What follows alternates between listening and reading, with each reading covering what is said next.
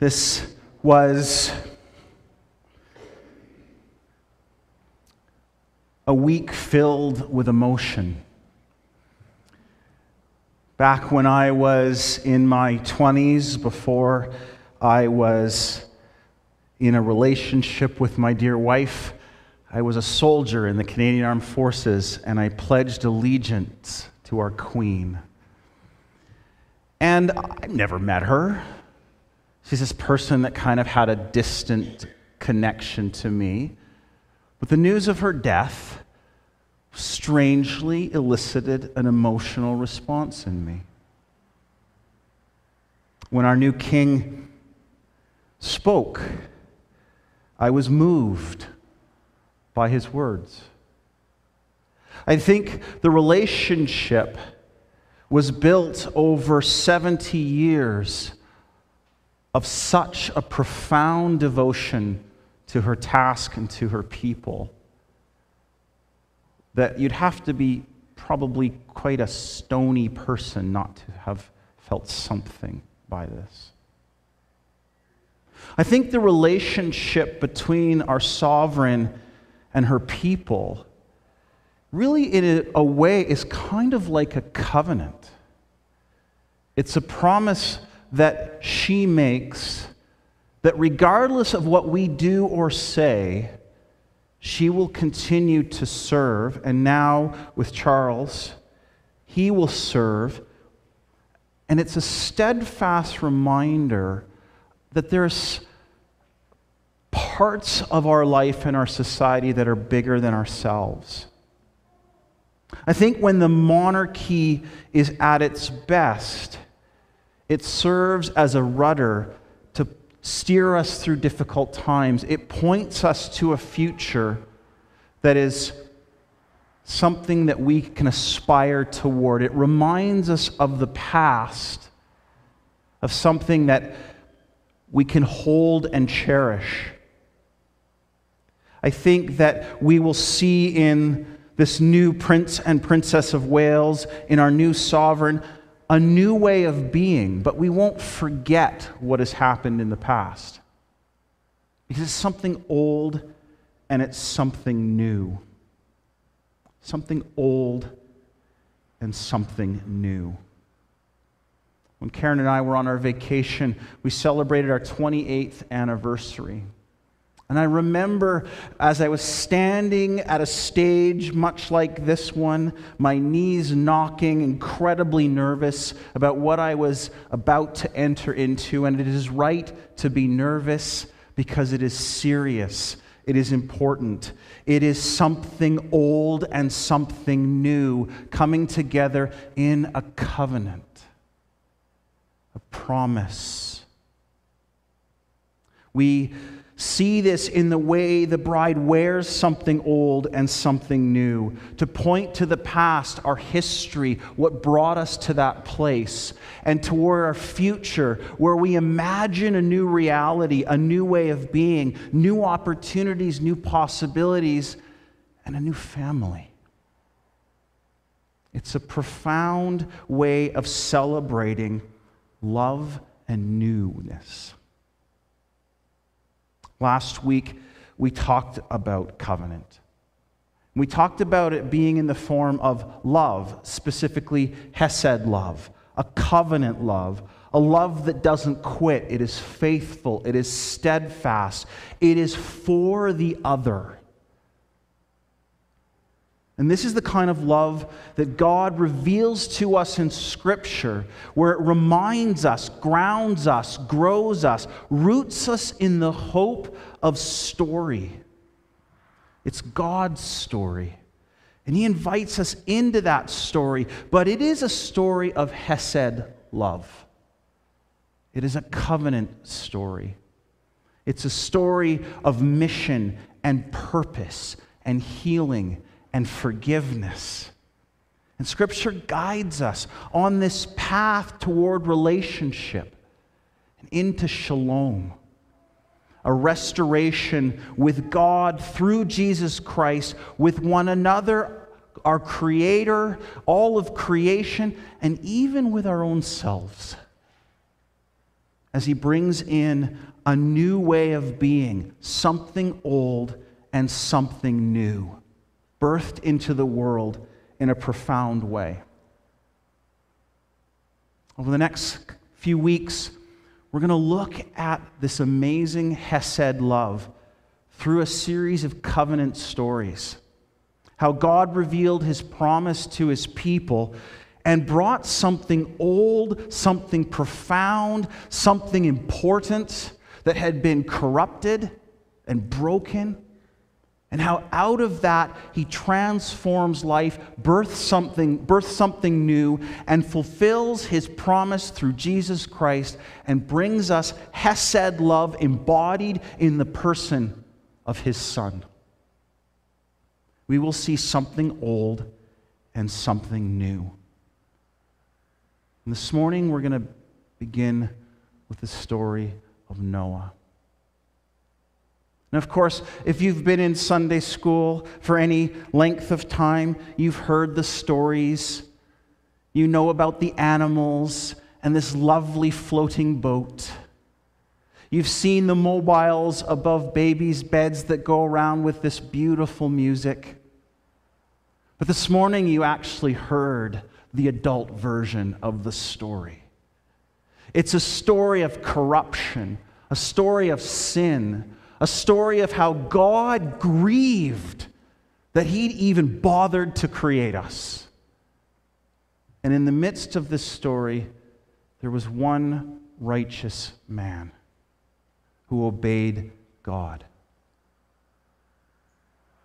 There's a story of a child who was in a Sunday school program, kind of up at the stage, about ready to get released into Sunday school. And the pastor was sharing the Noah story with these kids. And he asked, I want you to close your eyes and imagine the story. And what do you hear? And this precocious young boy says, I hear people screaming outside because they're drowning.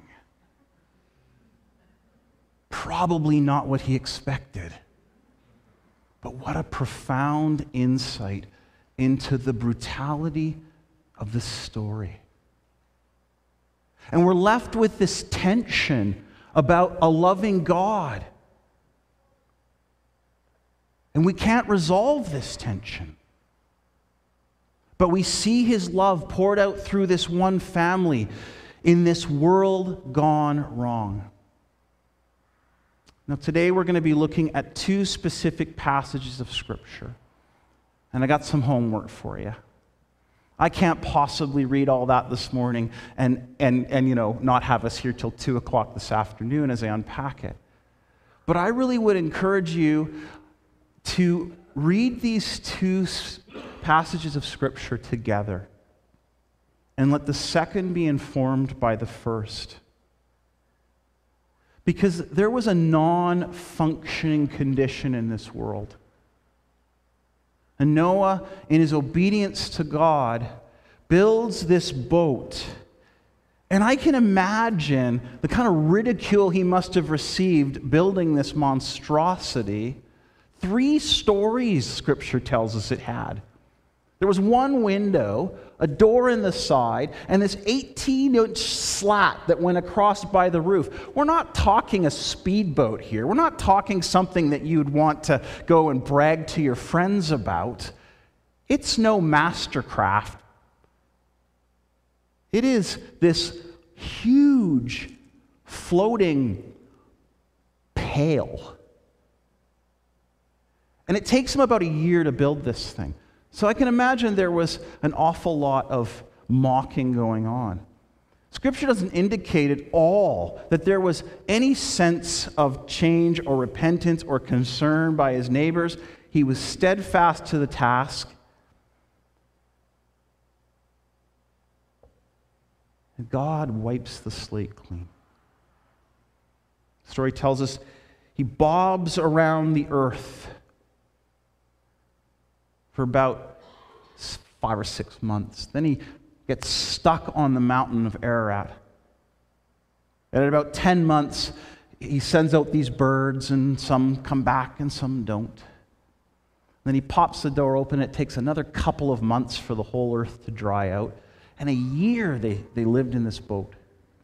It's a profound story of obedience, but it's also a profound story of tragedy.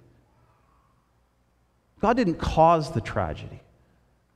You see, God knew that in order to achieve his ends of a redeemed people, he had to wipe the slate clean and start fresh.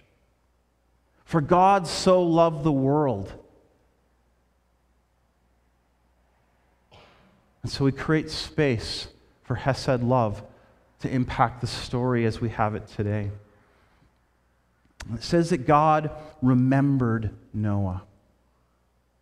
And he gives us this covenant. And the covenant is then God told Noah and his sons, I hereby confirm my covenant with you and your descendants, and with all the animals that were on the boat with you, the birds, the livestock, and all the wild animals, every living creature on earth. It is a covenant with humanity and all of creation. God's Hesed love poured over the entire surface of the earth. Yes, I am confirming my covenant with you. Never again will the floodwaters kill all living creatures. Never again will a flood destroy the earth. Sin and corruption in the world, God takes it seriously. And he was grieved. But he resets creation, and by grace, he saves one family. He makes a covenant through that family he pours out his love. And even though the corruption and sin of the human heart continued, he still poured out his love over all the earth. And then he does something new. You see, the world was still going wrong. There was violence and corruption and sin, and into the midst of that, he puts his son onto the planet's surface. And Jesus, in the midst of this storm, both personal and political, God remembered his people. And he gives them a way to be restored not resetting the earth, not destroying his creation, but sending himself to make a way so that we could be back in relationship with our Creator. Matthew 8 says, Then Jesus saw the crowd around him, and he instructed his disciples to cross to the other side of the lake. So, what's going on in this story is that Jesus is starting to build a bit of fame. He's been doing all these amazing miracles. He's been doing all this amazing teaching, and the crowds are starting to build. They're starting to press on him. And so he wants to escape to the other side of the lake with his disciples. And at the time that that was happening, these, this teacher of the religious law comes up and says, I will follow you. So there was these people that had this sense of who Jesus was as the Messiah, but of course they had a political understanding of Jesus. And Jesus had a very different sense of what his call was. And so this person comes up and says, I will follow you. That's kind of ego pleasing.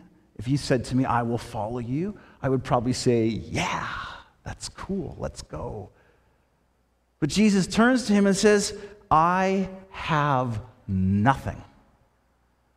So if you follow me, you won't have a place to lay your head or a roof over yourself. I have nothing. To follow me means you give up everything. Another disciple comes and says, Let me go bury my father. There's some indication that that meant that his father probably wasn't close to death, but that this was waiting out until he could get his inheritance. And then he'll follow Jesus. And Jesus says, Let the dead bury the dead. To follow me means you put me first. And of course, this discourages people. So they cross the lake. Jesus is tired, storm comes up, and Jesus is asleep in the boat. He's exhausted. And the disciples, of course, get very afraid. Boat starts to rock, water starts to come in, I, I'd probably be a little bit concerned myself. I don't hold this against the disciples. So they wake Jesus up. Jesus stands up, rebukes the storm. Storm calms down. They're amazed. Who is this? And Jesus looks at them and goes, Why do you have so little faith? He then lands on the other side of the lake, and these two demon possessed men come up out of the tombs. They were so violent, people wouldn't even go anywhere near that area. Jesus sees them, confronts the demons, casts out the demons into a herd of pigs. They go screaming down the hill, drown themselves. The whole town is completely disrupted and disoriented by this, and they kind of really want Jesus to go away. Gets back in the boat, crosses over, gets back to the other side, and this paralyzed man gets carried to him on a mat. And one, one way it's told where he's busted through the roof, another he just comes up to him. We're not sure exactly what happened, but we do know this he looks at this man lying on the, on the, map, on the mat and says that your sins are forgiven. Now, what would compel Jesus to see a paralyzed man, after all the healing that he'd done, to say, Your sins are forgiven? Of course, that creates quite an uprising. The religious authorities who are standing around, how dare this man forgive sins? No one has the power to forgive sins except God, how right they were. And Jesus says, Just so you know I have the power to forgive sins, get up, pick up your mat, and walk. You see, in the minds of the Hebrew people, his paralyzation was connected to a sin of his or his previous generations. So to be healed was a physical act of forgiveness, that God had cleaned your slate. Power over creation, power over corruption, power over sin. See, Jesus is living out the Noah covenant, the promise that I will not destroy the earth because of sin ever again. In fact, Scripture tells us, he says, that plants will be crop, uh, planted, crops will be planted, harvests will be harvested until the end of days because I promise I will not destroy the earth. That's the promise. Corruption has continued. It's pretty bad under the Roman Empire. The temple system has really lost its way, and they're desperately clinging to some form of power.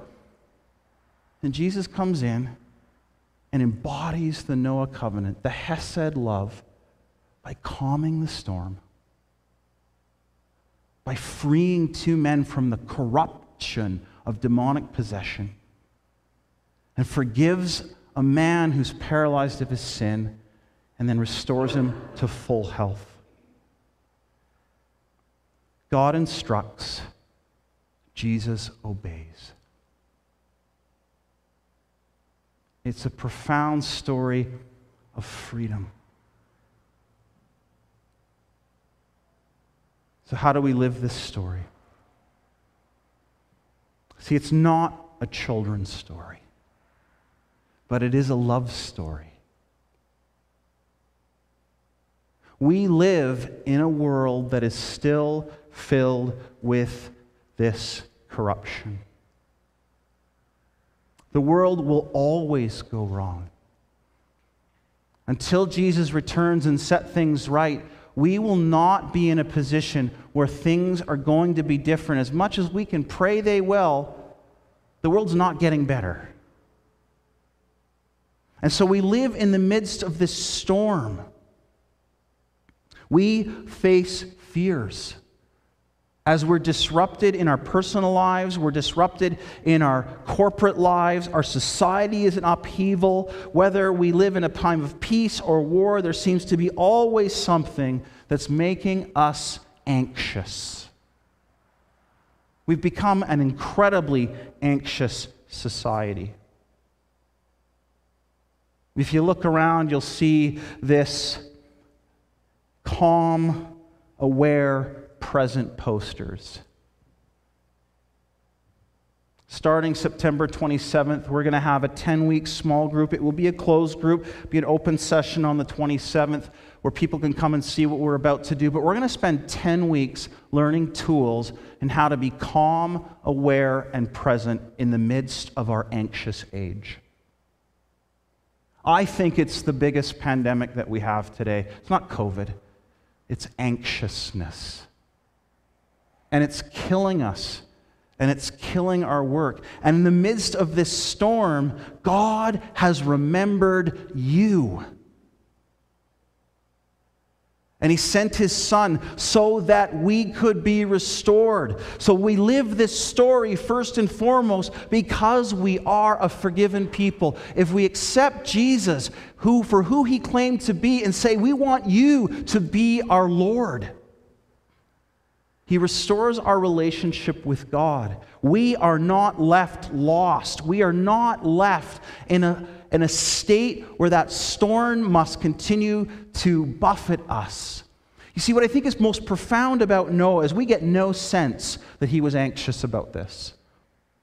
Scripture never mentions it. He just obediently builds this boat, puts his family and all these animals into the boat, bobs around the planet for 10 months, puts the animals back out, builds a vineyard, and then actually celebrates by getting drunk. That's the story. It's not a children's story. What do the disciples do? First sign of a storm, they're panicking. They got the God of creation, the Logos, the Word, the Son of the Most High God, asleep in their boat, and they panic. You see, I want to be like Noah, except the drunk part. I'm a Baptist after all. But I want to be free and anxious free and live a life where I remember the Hesed love and the covenant impacts every single thing I do. You see, I want to live as if I had hope. What is profound about this story is the hope that God bring, brings us is profound. We're not left on the outside, we're inside the boat. God has lifted us up. And through Jesus Christ, Hesed love is directed at you and it's directed at me, and we are no longer lost to sin and corruption. We are free.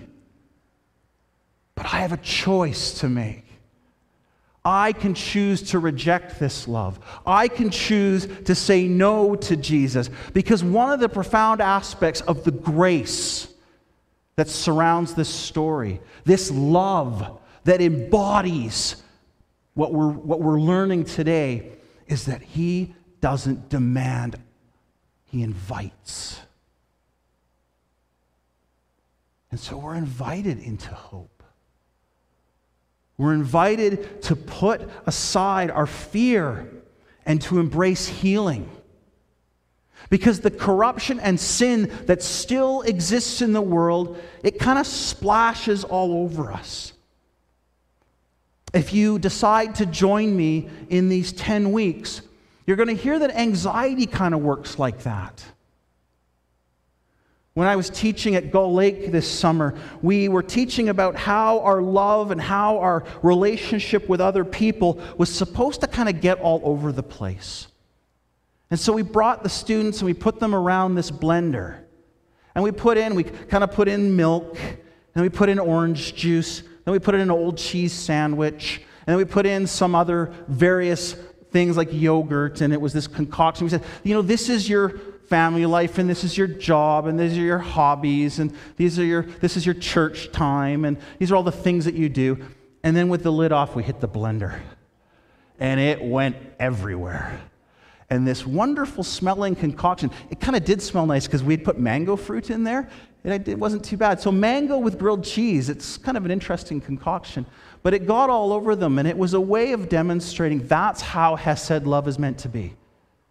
And when we live that love, when we embrace the covenant, when we say yes to Jesus and allow that healing to flood through us, it will be like cheese sandwiches and mangoes blended together. It will get everywhere. And that is what God wants from us. Because I think when that happens, it brings peace. We don't live in a world that is filled with peace. When Jesus comes, there's a calmness. We see that in Noah. We do not see that in the disciples. But in Christ, I can live a life where fear and anxiety can increasingly lose its grip on me. Can you hear that? Do you sense that? That in Jesus Christ, fear and anxiety can lose increasingly its grip on you.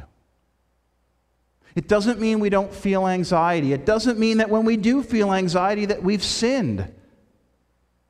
But it means when we feel anxiety, there is a path out, a path back to peace through Jesus Christ. And I think this gives us a purpose.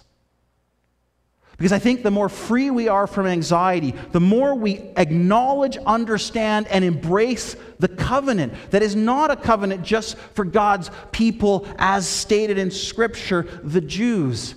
It's a covenant for all of humanity. This promise wasn't just made to the church, it wasn't just made to Israel, it was made to the animals, it was made to all peoples everywhere. God's Hesed love pours out over this entire earth, whether or not we say yes. But I think when we say yes, we are invited in to this freedom, not for ourselves, but like Jesus to pour out all over the place. Our lives become that blendered love of Christ as we spread out all over the world.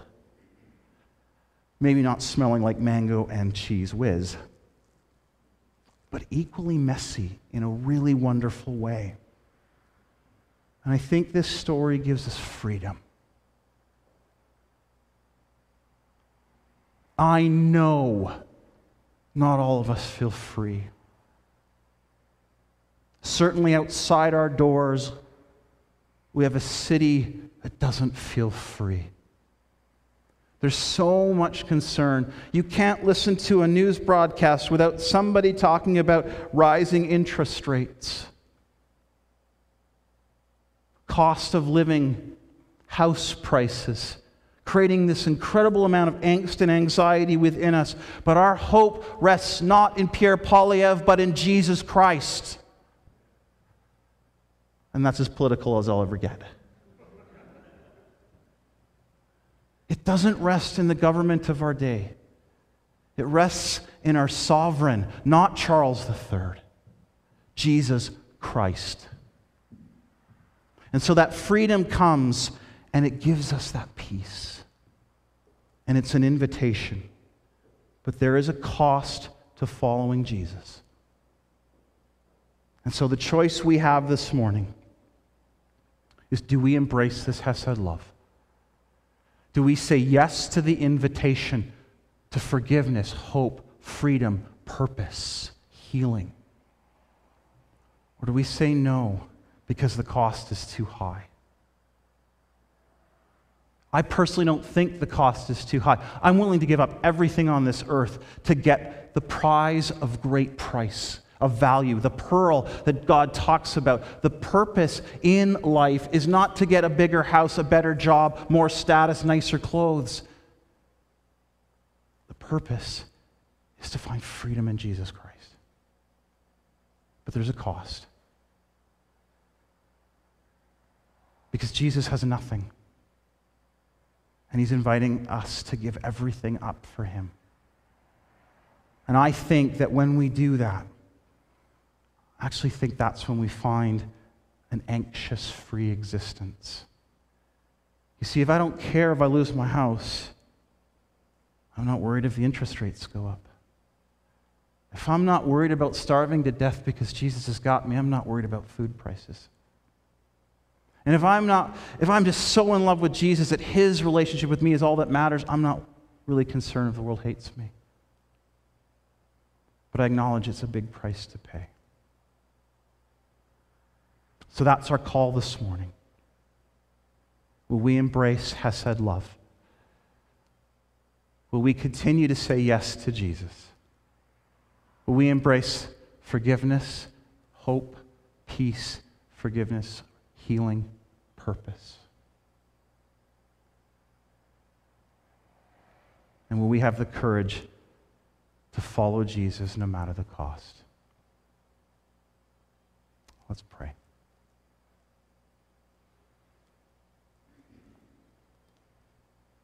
Lord, I thank you for the forgiveness that you have brought to us through your Son, Jesus. For the way he lived out the covenant promise because we couldn't.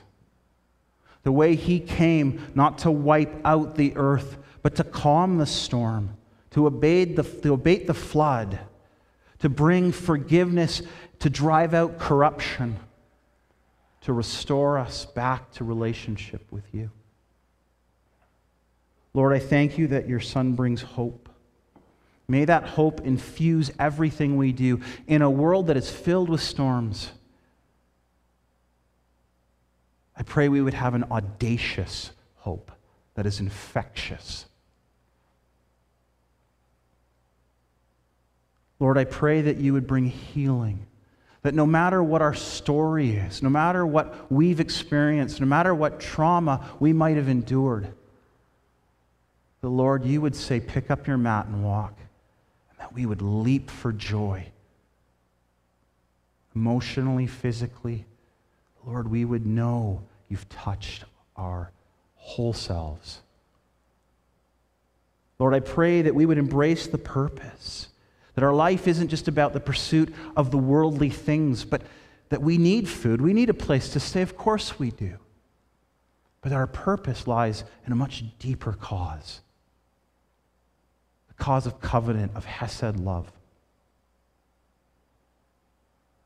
And Lord, I pray we'd embrace freedom.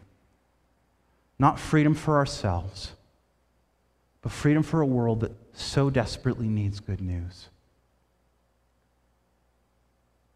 Lord, we thank you for your faithfulness over these last months.